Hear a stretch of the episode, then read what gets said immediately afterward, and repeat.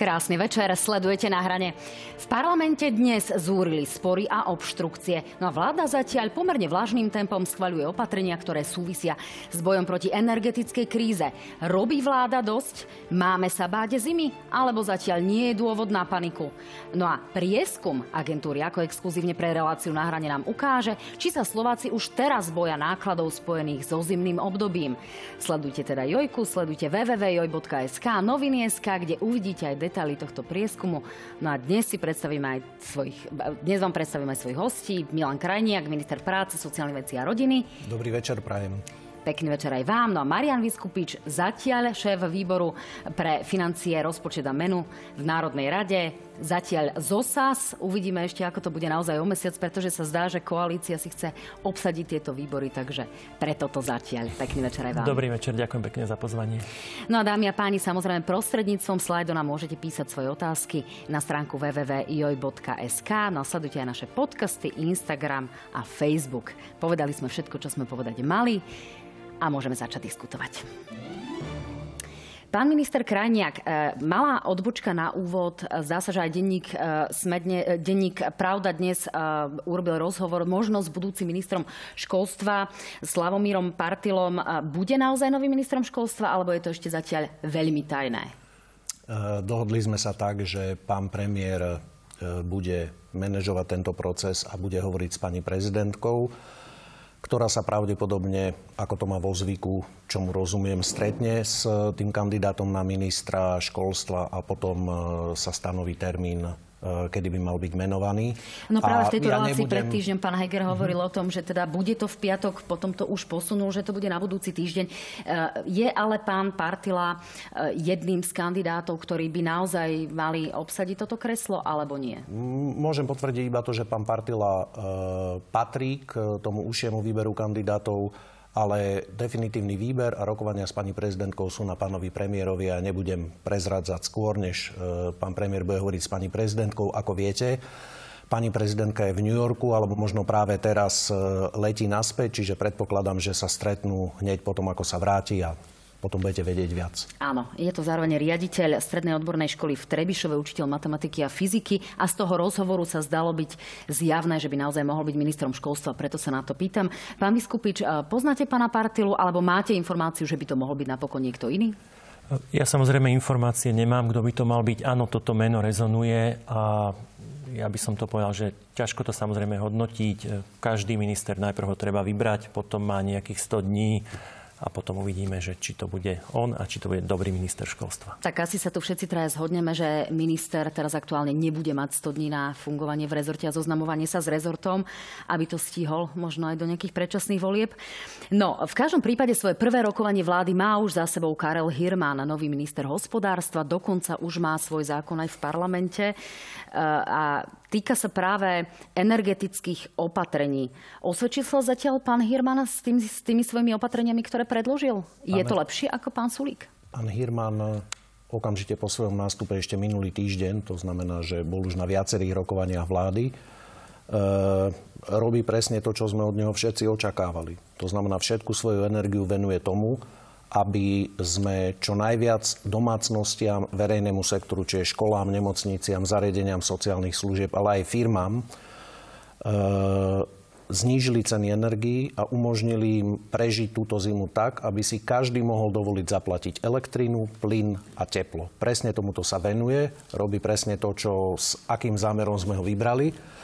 A mňa veľmi teší, že aj za tých pár dní, odkedy je menovaný, si stihol urobiť, povedal by som, istý odborný rešpekt aj u verejnosti. Myslím, že aj v parlamente a má našu dôveru. Má u vás väčšiu dôveru, viac bodov, tak povedať, ako Richard Sulík? Myslím si, že koná veľmi rýchlo, odkedy bol vymenovaný za ministra hospodárstva a to ma teší. To ma teší, že niektoré veci, ktoré možno mohli byť pripravené skôr, tak sa teraz vládajú tak, aby už mohli byť v parlamente. Áno, ja len pripomeniem, že strana Smerodina výrazným spôsobom kritizovala, že to nebol strieborný podnos s opatreniami, ale práve Masná Tácka hovoril o tom pán pán Kolár.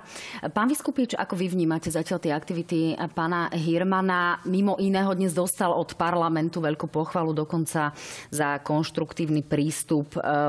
Pod konštruktívny prístup sa vo vzťahu k nemu podpísal aj Robert Fico, čo málo kto čakal, a aj za to zase Robert Fico dostal pochvalu. Vy ste to ako vnímali, pán Viskupič, že tie opatrenia naozaj budú fungovať tak, že pán Hirman ich bude schopný presradiť práve preto, že bude schopný mať podporu celého parlamentu? Takto ja zatiaľ vidím tú striebornú tácku, ja vidím kontinuitu, čo považujem za správne.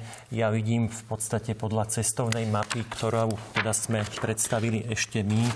A ja vidím vlastne, že tie veci sa dejú tak, ako sú tu a majú našu podporu. A takisto teda v parlamente ten, tento balíček aj podporíme. A ja by som povedal, že bolo veľa roboty urobenej. Keď si pozrieme aj na termíny, samozrejme teraz sú tie termíny, ktoré sa budú finalizovať.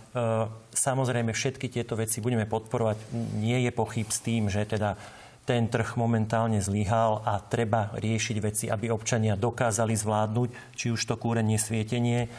A čo sa týka ďalšieho hodnotenia, ja poviem len pár slov smerom teda k bývalému ministrovi hospodárstva Richardovi Sulíkovi. Volvo, Bosch, Mochovce tri, priemyselné parky. Čiže je za ním dva roky práce, či už v tejto oblasti, alebo aj v oblasti teda energií. Čiže také tie vyjadrenia, že máme tu týždeň nového ministra a teraz ako už prekonal svojho predchodcu.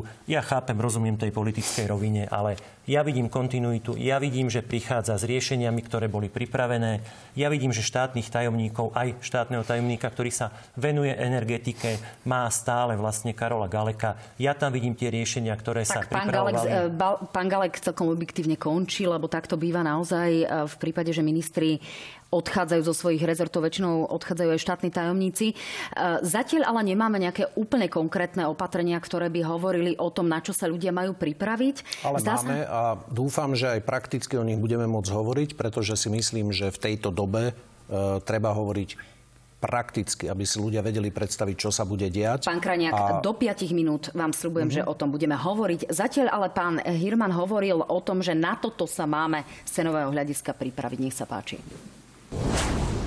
Môžem povedať občanom, že prvého januára budú mať ceny, ktoré budú pre občanov tejto republiky na úrovni, ktorá podstatná časť domácností si ich budú môcť dovoliť. Budú vyššie, ale budú únosné a tie domácnosti, ktoré budú mať problém, dostanú pomoc od štátu.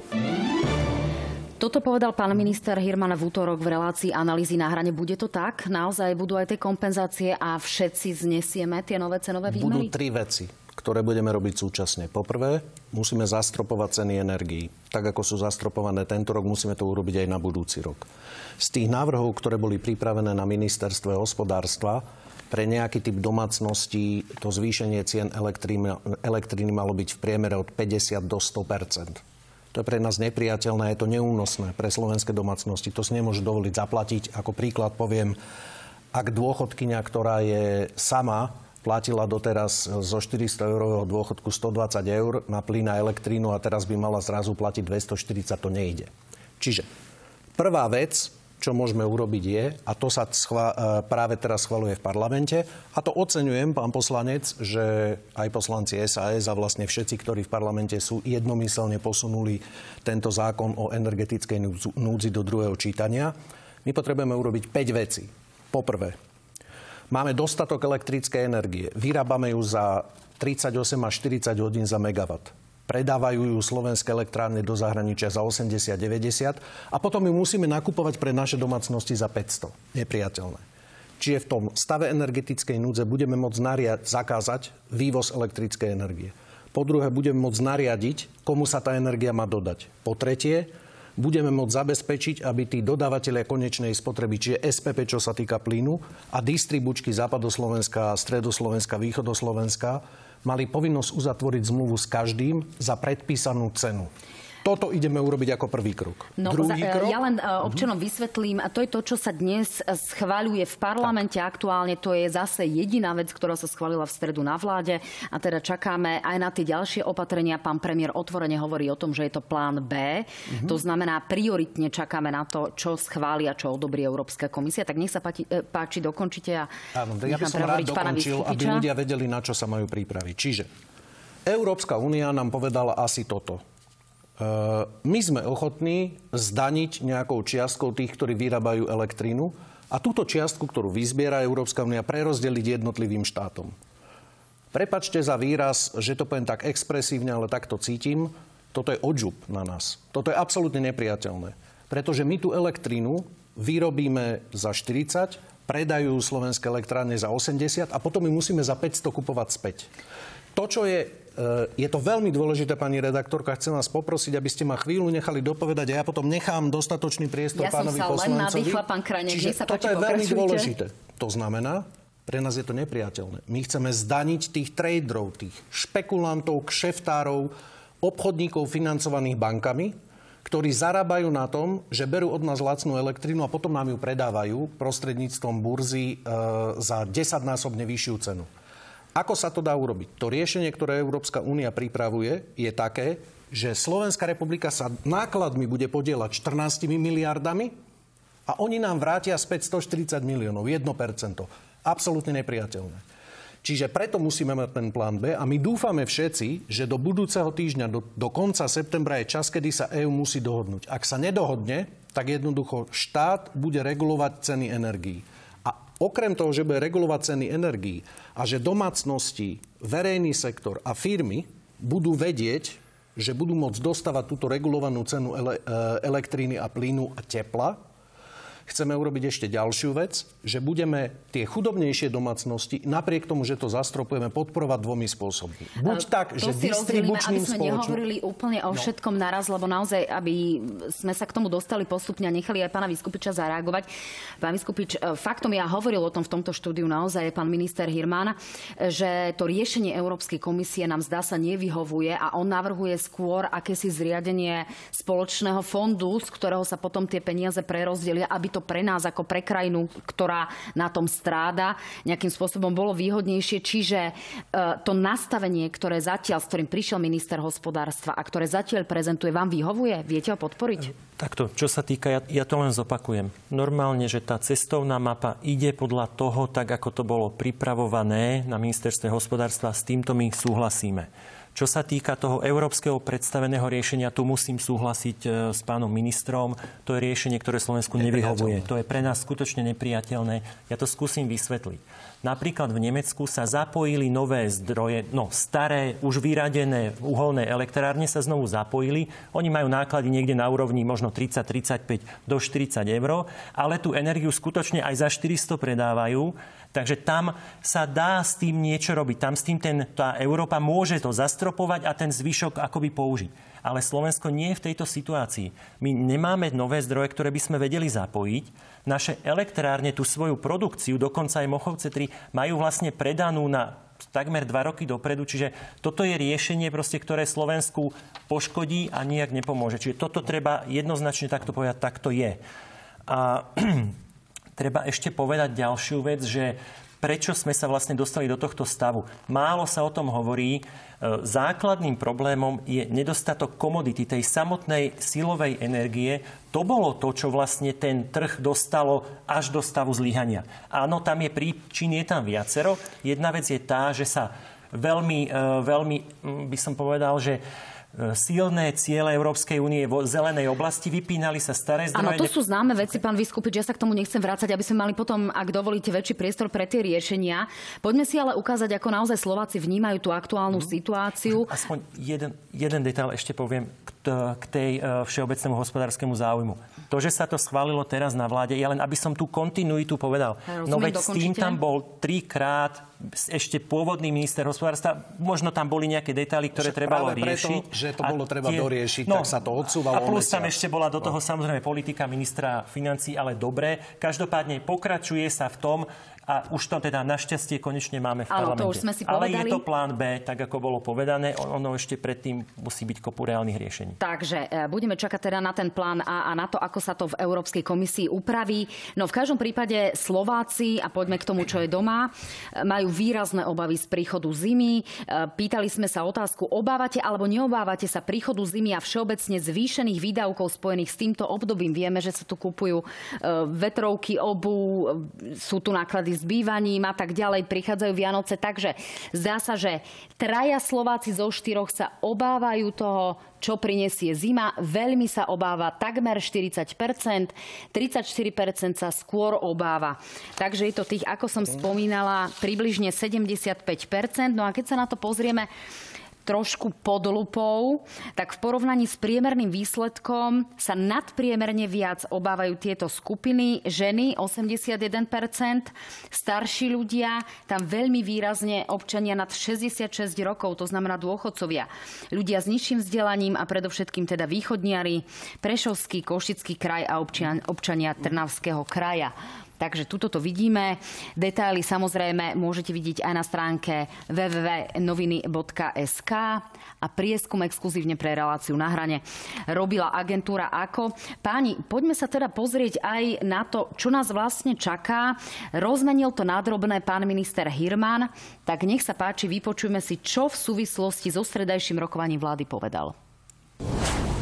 Ona, keď tá domácnosť má problém zaplatiť za energie, ona má problém aj za potraviny, ona má problém za ošatenie, za, neviem, detičky do školy a podobne.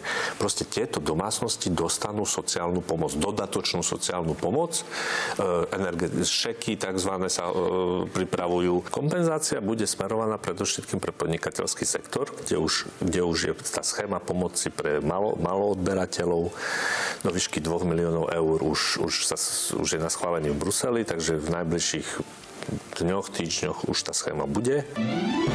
Takže, pán minister, poďme si rozobrať, čo sa týka občanov a potom následne inštitúcií a priemyslu. Čo teda občania mm. dostanú? Budú to tie energošeky, o ktorých dnes hovorila aj strana Za ľudí, ktorá dokonca prišla s riešením, že približne šesťsto tisíc ľudí za asi deväťdesiat miliónov by malo dostať nejaké energošeky. Ako by to malo vyzerať mm. a ako to bude vyzerať v praxi? Nech sa páči. Riešenie e, strany Za ľudí je mi sympatické, že niečo navrhujú, ale to už dnes vieme povedať, že to by bolo málo.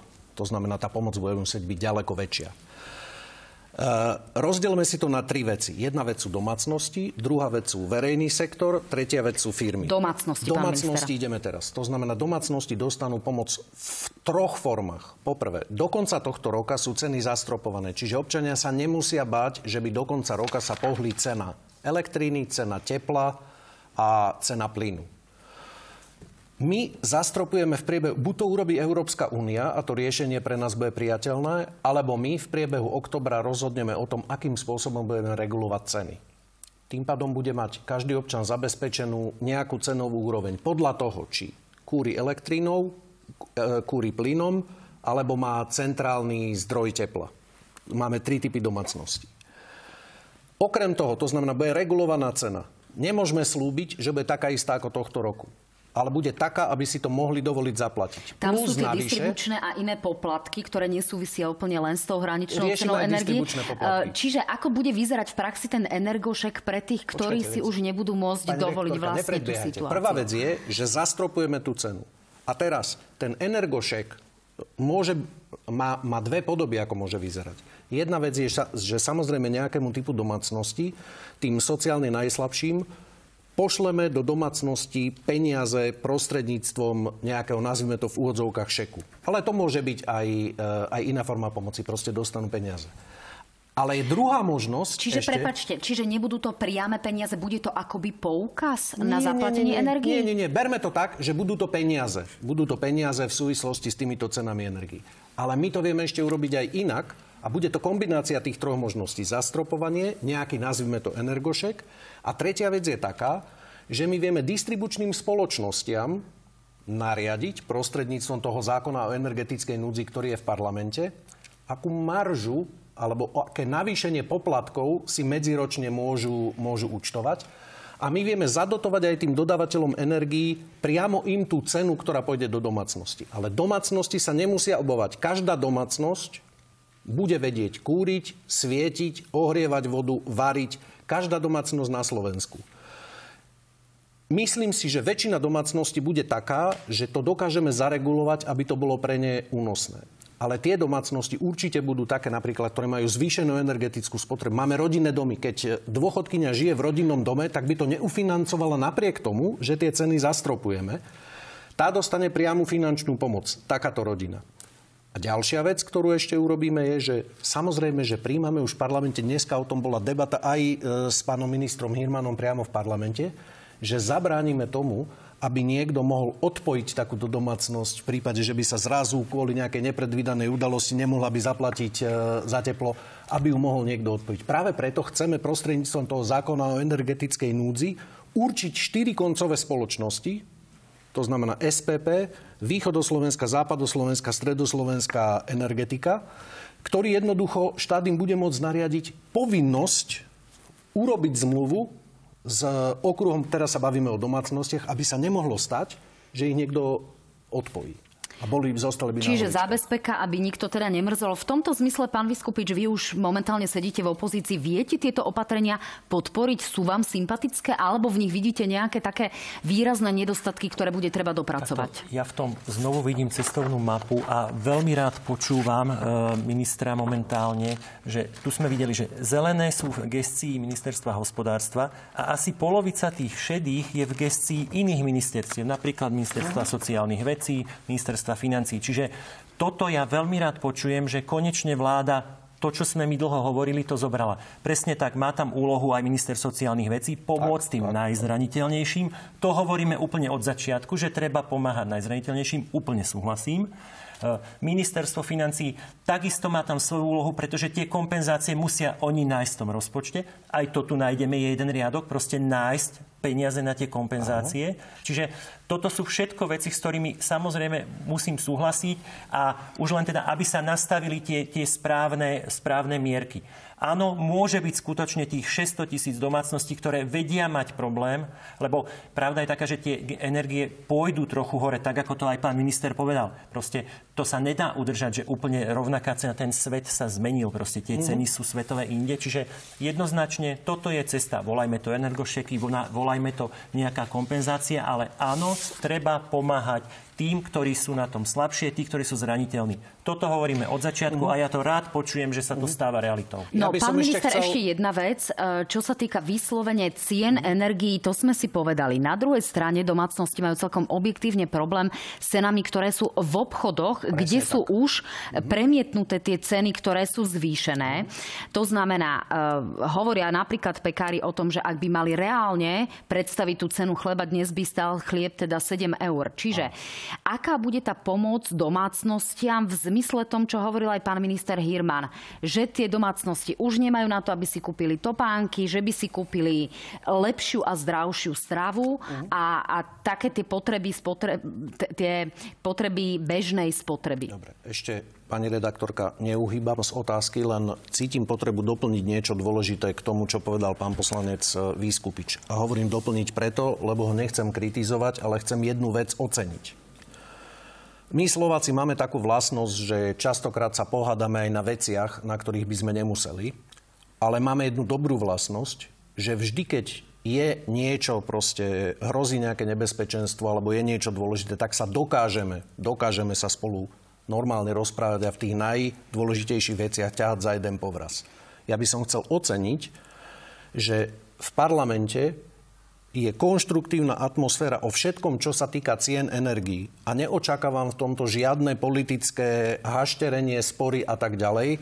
Čiže v tomto chcem oceniť e, pána poslanca Viskupiča, ale každú parlamentnú stranu bez ohľadu na to, či je vládna alebo opozičná. Tak, pán minister, v tomto ťaháme za jeden povraz. Úprimne tá konštruktívna atmosféra je tam približne dvanásť hodín zatiaľ, takže počkajme na to, ako Počkejte, sa to vyvinie. Pani, pani moderátorka, pani moderátorka, čo je najpodstatnejšie na tejto schôdzi? Ja to hovorím už mesiac. Na tejto schôdzi je najpodstatnejšie riešiť stav energetickej núdze.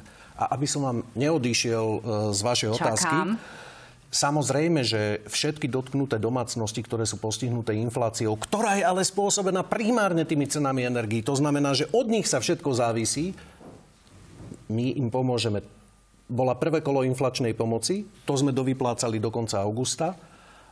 Budúci týždeň príde do parlamentu v skrátenom legislatívnom konaní, o čom som dnes na poslaneckom grémiu v parlamente informoval zástupcov všetkých poslaneckých klubov, inflačná pomoc dôchodcom a ďalšie opatrenia, ktoré nám umožnia pomáhať už do konca roka všetkým dotknutým domácnostiam. Čiže aká bude tá inflačná Ahoj. pomoc tým dôchodcom, hlavne tým úplne nízkopríjmovým a nízkopríjmovým alebo mnohopočetným je rodinám? Je stanovená takým spôsobom, aby si to každý vedel predstaviť, že bude to vo forme štrnásteho dôchodku, ktorý bude vo výške sedemdesiat percent toho trinásteho dôchodku, ktorý bol vyplatený v júli. Vyplácať sa bude v novembri. To znamená veľmi zjednodušene, tí dôchodcovia s najnižším príjmom dostanú dvesto desať eur, tí dôchodcovia s najvyšším príjmom, čo ja viem, keď má príjem tisíc, dostanú tridsaťpäť eur. Takto bude od, od naj, najnižšieho dôchodku po najvyšší. Celkovo na to povie, pôjde viac ako dvesto miliónov eur. Bude to vyplatené jednorazovo a bude to vyplatené, zrealizované takým spôsobom, že netýka sa to len starobných dôchodcov, ale týka sa to samozrejme aj invalidných dôchodcov, týka sa to tých, ktorí sírot, ktorí poberajú sírotské dôchodky. Plus k tomu pôjdu ďalšie skupiny obyvateľstva, ktoré sú veľmi ohrozené, napríklad mamičky s deťmi, ktoré dostávajú výživné. A ďalšie skupiny, ktoré, ktoré bude riešiť vláda. Čiže koľko? Bude to pomoc v desiatkách eur pre tieto rodiny, pre tieto ohrozené skupiny, alebo všetko stovky to, eur? Všetko to bude v stovkách eur. Jednorazová pomoc. Jednorazová pomoc. Pán Viskupič, zdá sa vám to dobre, zdá sa vám to adekvátne a zdá sa vám to dostatočné? Ak sa bavíme o dôchodcoch, asi najlepšie riešenie by bolo to, čo majú v Česku. Ak inflácia dosiahne kumulatívnych päť percent, okamžite nastupuje valorizácia mm. dôchodkov. Ak sa toto stane trikrát v roku, tak vlastne sa dôchodcom trikrát zvýši. Že vlastne tie dôchodky rýchlejšie dobiehajú infláciu. Náš zákon je iný, u nás sa dôchodky zvyšujú raz ročne, ale v mm. danej situácii sme teda urobili ešte spoločne predradenie toho trinásteho v lete, riešenie, ktoré sme všetci podporovali. A aj tuto tá podpora od nás je, pretože jednoznačne tá inflácia je tak veľká, že treba tým dôchodcom vlastne takto nejak pridať. To nastavenie asi sa bude ešte ladiť, pravdepodobne na vláde, ale áno, hovoríme, že toto dáva zmysel. Ale ak môžem, ešte sa vrátim k tej, k tej konštruktívnej atmosfére. Viete, presne takto si som to aj ja vnímal dnes v parlamente, ako to aj pán minister hovoril, ale o to viac ma mrzí vlastne tie výsledky, ktoré sme videli, tá, tie obavy, a to je ale bohužiaľ výsledok práce pána ministra financií Matoviča, ktorý nerozprával nič iné, než že minister hospodárstva nič nerobí, že vlastne bude trojnásobná cena všetkého, že on vlastne toto dával do spoločnosti, taký, takúto zlú správu, a toto je výsledok. Teraz e, sa to zrútilo na celú vládu a potom sa všetci spoločne musíme v tom parlamente snažiť a snažíme sa konštruktívne, aby sme za A priniesli riešenia a za B, aby sme aj ukľudnili ľudí, pretože viete, keď sa na vás valia len samé zlé správy a teda pán minister financií má ten dosah, že ľudia to počúvajú, to nie je dobre. Možno... Tak sa si poďme vypočuť, čo minister financií hovorí aktuálne o možnostiach, ktoré máme a o potenciálnej pomoci. Nech sa páči. To pomáhať neznamená, že štát je oslíček, otras sa, alebo ako Jano Budaj hovorí, že bankomat. Takže spoločne pred touto zimou stojíme pred veľkou otázkou, že komu pomáhať, ako intenzívne a zároveň pomenovať vždy, že kto to zaplatí. Čiže krátko, pán minister, toto máte vybavené u ministra financií, to, o čom sme sa rozprávali pred chvíľkou? Samozrejme, že e, je to dohodnuté, alebo je to v súlade so všetkými členmi vlády.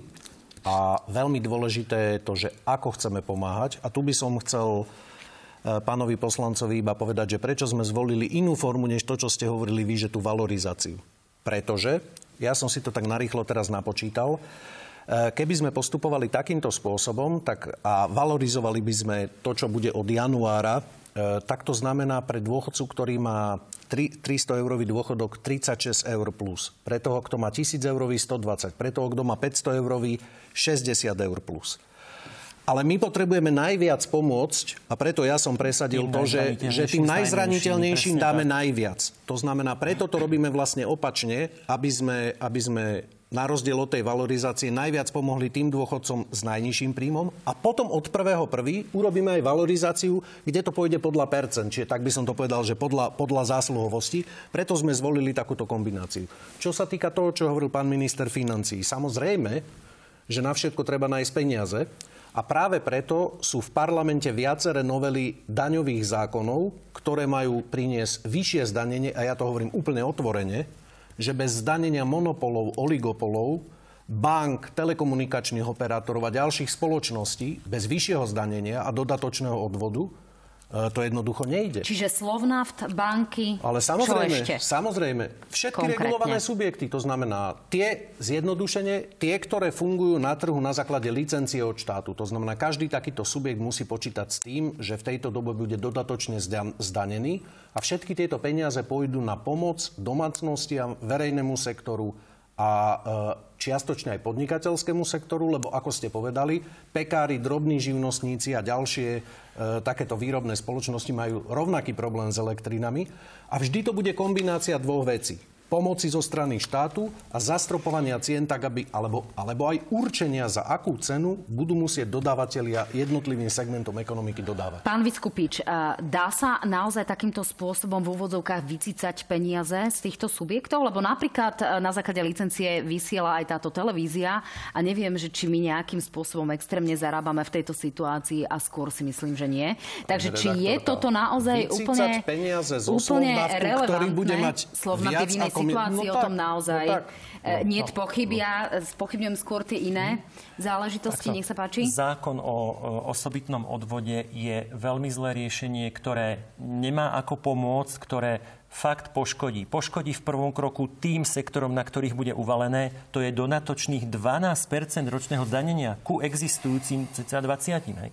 A to samozrejme postihne v tom druhom kroku e, občanov, pretože väčšina tých sektorov, zoberieme si klasika, telekomunikácie, no tí majú veľa zákazníkov a oni to do nejakej miery, koľko sa im podarí, prenesú na konečného zákazníka. Čiže toto je, že absolútne zlé riešenie, ale aj my hovoríme, že treba s tými daňami niečo urobiť. My ale hovoríme, že treba to urobiť tak, aby celkové daňové odvodové zaťaženie nestúplo, aby sme nezhoršili konkurencieschopnosť krajiny a ja poviem naše návrhy, kde sa čiastočne zhodujeme, pretože napríklad e, spotrebná daň z alkoholu, áno, aj Olano, a myslím aj pán minister povie, že je za to zvýšiť. Áno. A my hovoríme, že zvýšime aj my, ale nehoďme tie peniaze do čiernej diery a mm-hmm. potom vytvoríme nejaký balíček, ktorý viac alebo menej pomôže, mm-hmm. ale znížme dé pé há na gastro na desať percent, pretože gastro nie sú len E, drahé reštaurácie. To sú vývarovne, jedálne, to sú,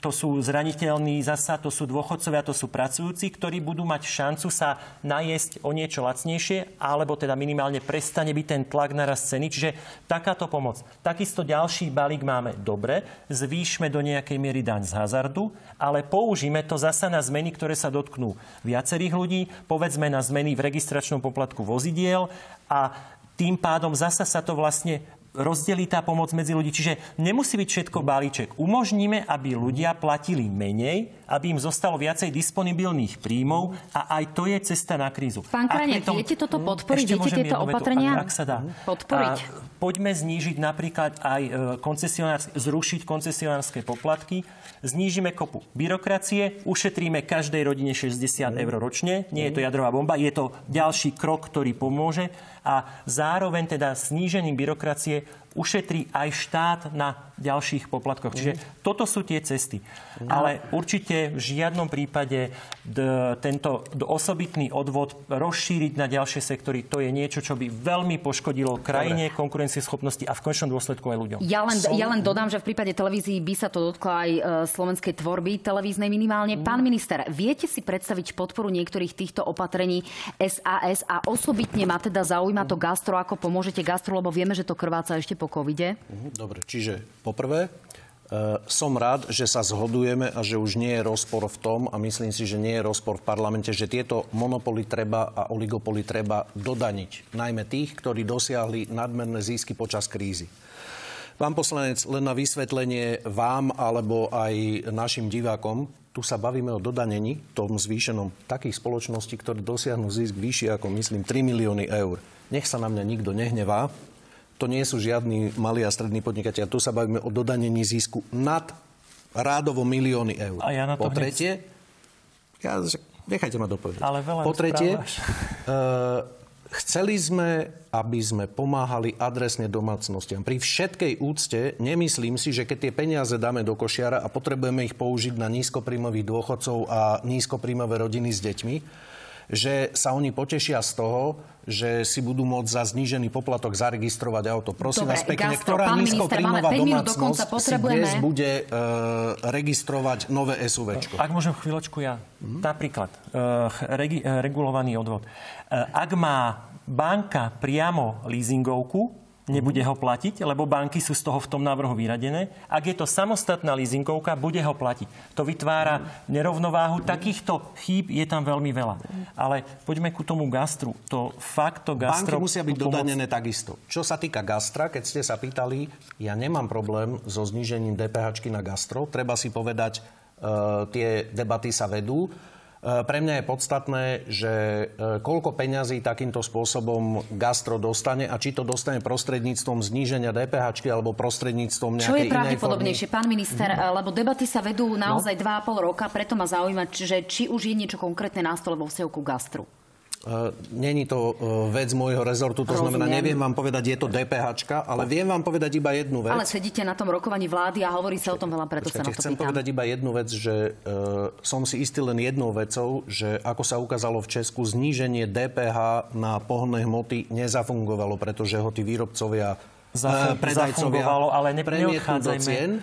To znamená, že som za pomoc gastru, ale nie je to vec mojho rezortu, ku ktorej sa dokážem vyjadriť, pretože DPHčka je vecou ministerstva no. financií. Pán Viskupič, zareagujte a ideme rýchlo na priemysel. Vyjadrím veľmi jednoducho. Minister financií riešenie, zníženie dane pre dé pé há pre gastro dva roky bojkotoval, čiže vláda nemá na stole nič. Momentálne má es a es v parlamente vložený zákon, ktorý to znižuje, zároveň teda so zvýšením spotrebnej dane z alkoholu. A toto je to, čo vie pomôcť a má to aj tie bočné pozitívne efekty.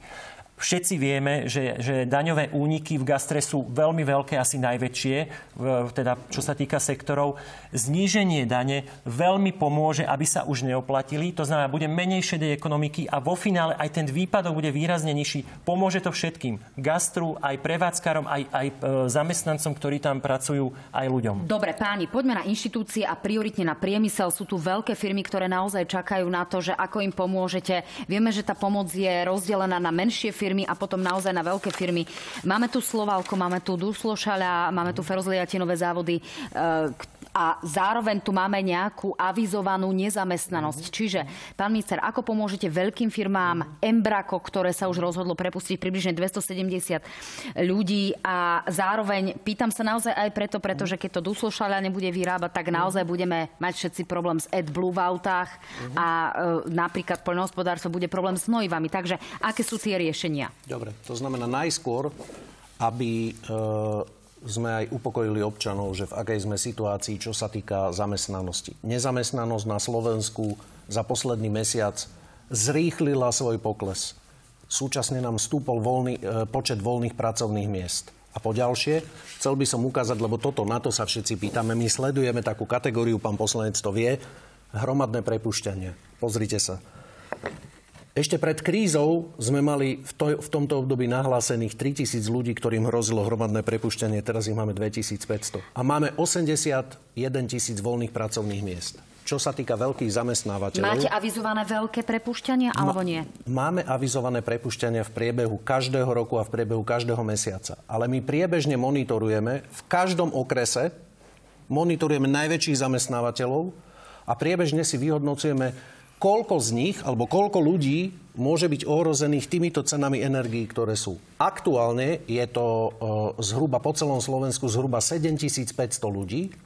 A aktuálne my sme spustili projektu na podpory e, nových pracovných miest zhruba na dvanásťtisíc ľudí. To znamená, dobre, ak by sa aj aktuálne stalo, konca, že rozumieme. Niekto príde o prácu, vieme z ministerstva práce zadotovať nové pracovné miesta. Pomoc veľkým firmám, pán minister.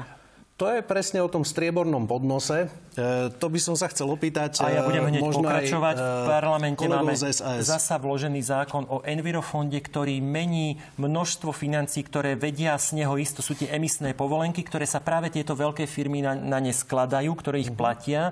A my tam máme zákon, dúfame v jeho podporu, dnes bol prerokovaný, ktorý umožní, aby sa až sedemdesiat percent týchto zdrojov, ono to je napríklad až dvestosedemdesiat miliónov za vlaňajší rok, celkovo je tam vyššie miliónov, Uh-huh. aby tieto peniaze sa mohli vrátiť práve týmto veľkým podnikom, aby dokázali vlastne čeliť tejto energetickej kríze. Čiže toto je jedno z riešení, ktoré sme zasa nevedeli pretlačiť Podporíte cez vládu, to, takže to dávame teraz ako opozičná strana. Uh, neviem, či to podporíme, ale chcem povedať, že to sú drobné, pán poslanec. Keď som to tak narýchlo počítal, je to stopäťdesiat miliónov, ktoré by ste Čiže chceli prerozdeliť. Čiže máte niečo lepšie? Nie, musí, to bude musieť byť výrazne viac peňazí na podporu týchto veľkých firiem. Máte niečo lepšie na stole?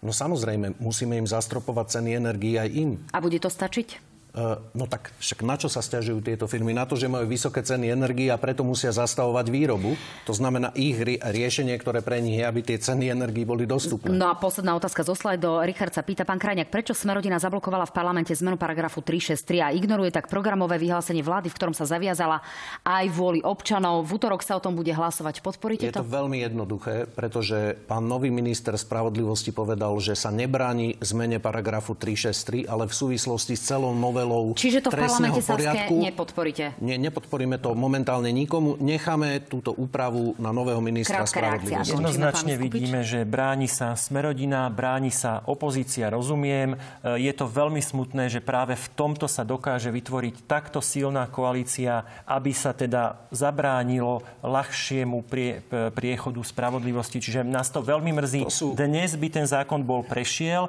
preto sa v parlamente urobila obštrukcia. Následne sa presunulo hlasovanie na útorok, kde už tie parlamentné počty vyzerajú tak, že bohužiaľ to asi neprejde. Tak zdá sa, že aj podľa slov pána Krajniaka z toho vyplýva, že to naozaj neprejde. Páni, ďakujem veľmi pekne. Budeme pokračovať odpovediami otáz- na otázky divákov. Pán Krajniak, pekný večer zatiaľ aspoň takto pre televíznych divákov. Pekný Pán večer. Viskupič, aj pekný vám. Večer.